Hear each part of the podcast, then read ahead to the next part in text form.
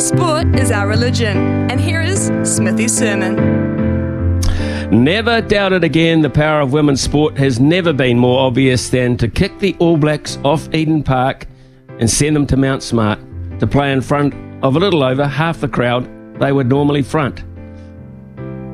So while the biggest rugby union match of the year outside the World Cup will be played at option B, option A will be beautifully serene, home to a few seagulls and not much more, poised to be paraded in front of the world's football audience in seven days, yes, seven days' time.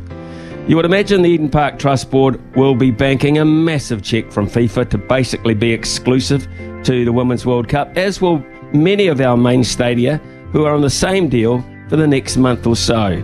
There was a reasonable crowd at McLean Park to watch the football ferns in Vietnam on Monday, more than I expected uh, on a cool sort of a night.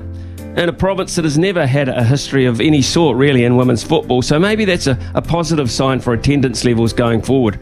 Good atmosphere, good vibe all around, and hey, our ladies won. Better still, we got to see some faces, we got to know some names, and whilst we are a squillion to one and lengthening to win the World Cup, we should not uh, we should not be to win a game and play with pride along the brief journey. Could we get out of our group? And never before have we hosted a World Cup in anything and been so far down the pecking order. But we will find some new heroines. We will uh, better know the Rapinoes, the Morgans, the Martas, and the Kerrs of the football world. FIFA will put on a show, they always do. It's up to us to turn up starting a week tonight at the Garden of Eden. It'll be primed and ready because of the power of the ladies and the force of women's sport. And just by the by, it's doing bugger all this this weekend.